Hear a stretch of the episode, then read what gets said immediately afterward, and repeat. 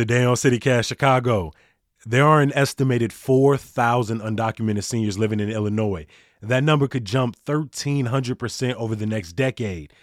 That's more than 50,000 people over the age of 65 who won't have access to sufficient health care and affordable housing, all because of their immigration status.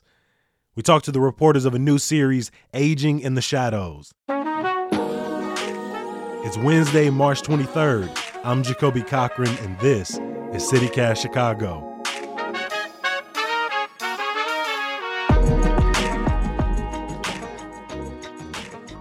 Help me if I'm saying these wrong, but uh, Gregorio Pilado, uh, Martina Alonso, and Rocio Pillado. I, I probably messed that up. Am I saying that decent? Yeah. No, yeah. The, the double L is a Y. That's the easiest trick. Yeah. I, I said it right once at least, because I know that I said that different both times. Uh,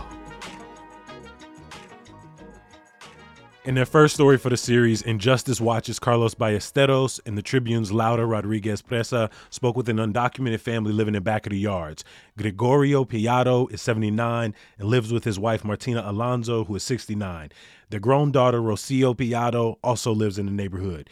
Now, Gregorio works at a local meatpacking facility, uh, but has battled through injuries over the years, including an ongoing hernia that he's afraid he might not be able to get checked out. Uh, Martinez sold nopales in the neighborhood for a long time, but a current wrist injury is keeping her from being able to sell, meaning the family's working off of Gregorio's loan income. Uh, Rocio lives in the neighborhood, but really struggles to provide her parents with the resources and the care they need while also building and maintaining her own life. They came in the year 2000, which is kind of like at the height of this massive migration wave from Mexico to Chicago. They came, uh, they entered without permission, um, they stayed without permission, and um, are now kind of st- are, are now stuck here, in the sense that they their their son who was left in Mexico unfortunately died. Yeah, he passed and, away. Mm-hmm. Yeah, and so their immediate family's here.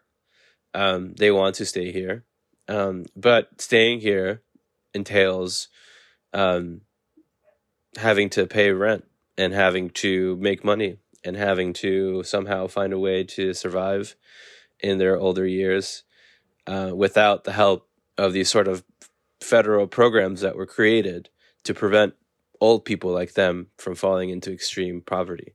Laura, can you tell, talk about how the, the challenge, the specific challenges that not only undocumented seniors, but uh, more times than not, they live in multi generational households. Like, what are the challenges these families face? Right. So, so this is, uh, and I, I mean, I hear these stories all the time, and and we realize these are our neighbors. These are real people that live heartbroken almost, right? Like they, the challenges they go through emotionally are extreme. They are invincible, invis- invisible here and invisible in Mexico, right? So, it's extremely difficult for them to build any sort of like generational wealth, right? So we're talking about a cycle of poverty. Um, and this is also something that's very culturally, you know, um, kind of like Latinos are very are always and not only Latinos, any people they they they want to care for their elders, right? Because that's what we're used to. We're not used to just leaving them in like a nursing home or something like that. It, it's it's like Mar- Rocio is so grateful for her parents to bring her over here, yet now she's like struggling to help them out but but they're trying to stay resilient and still work so that they don't give they, they don't put the burden on her. And i think that emotional struggle by far more than the financial struggle it's something that that a, a lot of undocumented families just go through and face and it's rarely really talked about or like put into perspective as to how much that affects the family overall right so Chicago is a sanctuary city, but people have watched as families have gotten snatched up across streets and, and deported. Uh, is it scary for these families you've interviewed to tell their stories because ultimately the same could happen to them, as the title says, aging in the shadows? I think that the fact that they're willing to do this and um, share their story just really, really shows and tells the world the situation and the urgency and the desperation that they're in. I see my grandparents and all these people, you know, and to see Gregorio having to wake up at two in the morning to go to work at a meat packing company where he can hardly pick up something and they're literally just waiting for the moment that he's told he can no longer go back. I mean, I feel it in my core, right? Because like what is this family going to do after this is this happens, right?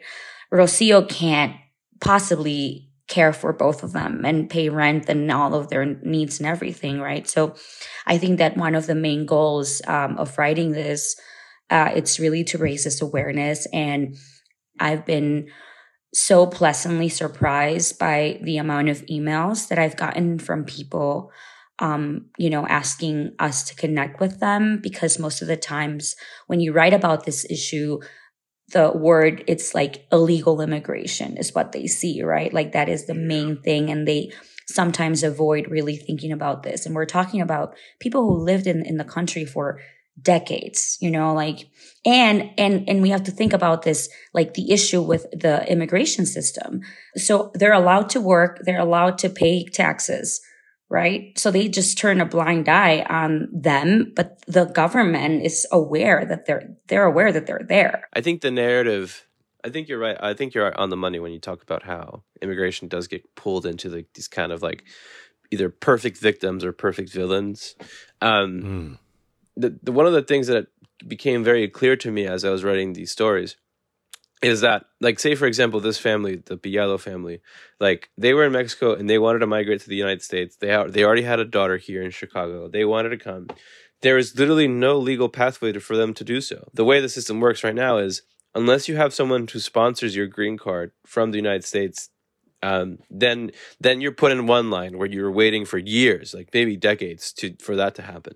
That might be easy for someone who's born in this country to be like well then don't come. But the struggles that people face in Mexico and other parts of the world in which they see the wealth that they can accumulate uh, by working in the United States and the kind of the prosperity, the small sliver of prosperity they can give to their families if they decide to come.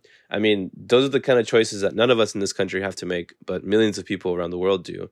Are we going to let these folks essentially uh, wither away without any kind of social safety net from from the state, or um, do we do something about it?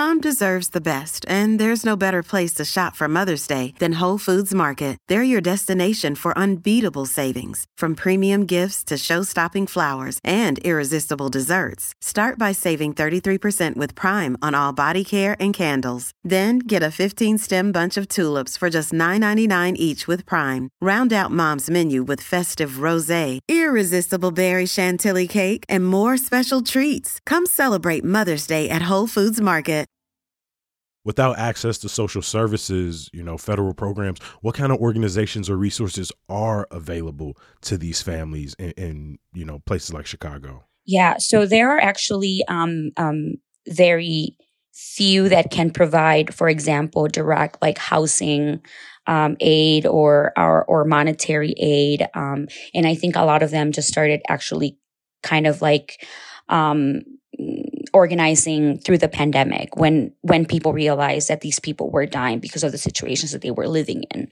This help comes from just non-for-profit orgs and charity work that they just gather and kind of create these spaces. But there's nothing from what i know and carlos you can you know tell me if i'm wrong but it's always something that is created at the moment when we see something that's happening that's urgent that we need to then kind of like make this sort of uh, accommodations or create some, you know, find like a loophole to see where they can fit in so that we can help them. The Medicaid program provides uh, uh, healthcare coverage, prevention, you know, prevention coverage, but not, but it doesn't cover a lot of other services that may be essential for the well-being of older immigrants. So that we're talking about like, you know, just people that have chronic diseases or things like that. Illinois Coalition for Immigrant and Refugee Rights, ICIRR, they're pretty um, great at connecting people to different types of resources. Um, and um, there are community groups, like Laura said, who who will also help in that front. But it is kind of families and communities have to are forced essentially to weave a patchwork of resources to kind of make up for where the state has left them off and their seniors um, and so the second story in our series does focus on this new healthcare program that uh, got started at the end of 2020. And so the program essentially, um, if you qualify, if you meet the income requirements, which are pretty low, you have to be pretty broke to meet the income requirements.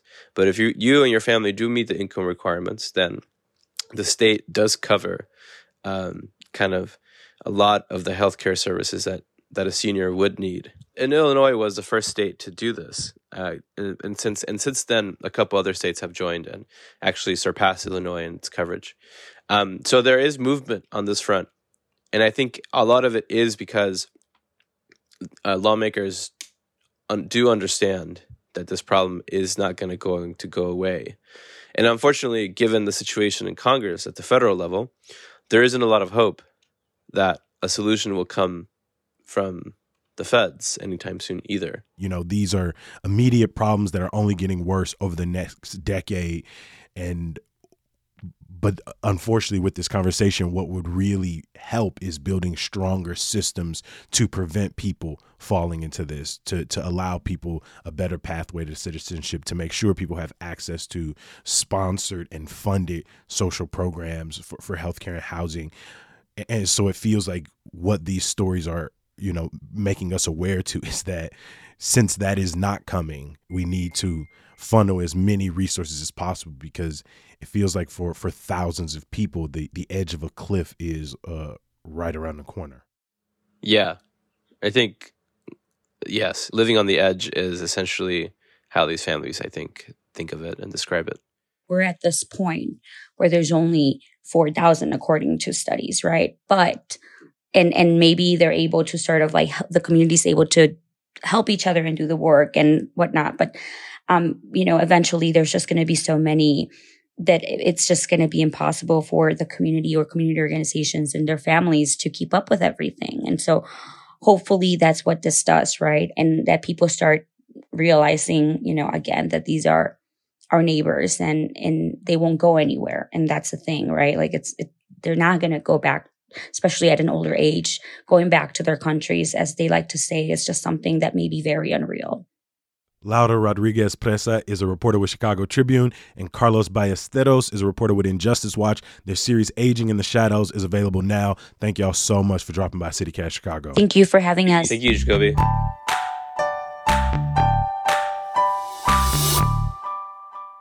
Before I let you go, a little bit of news, y'all. While Mayor Lightfoot will not be announcing a new 11th Ward Alder at today's City Council meeting, the city has three finalists for a new casino the River 78 in the South Loop, Hard Rock near Soldier Field, and Bally's at the Tribune Publishing Building near River West.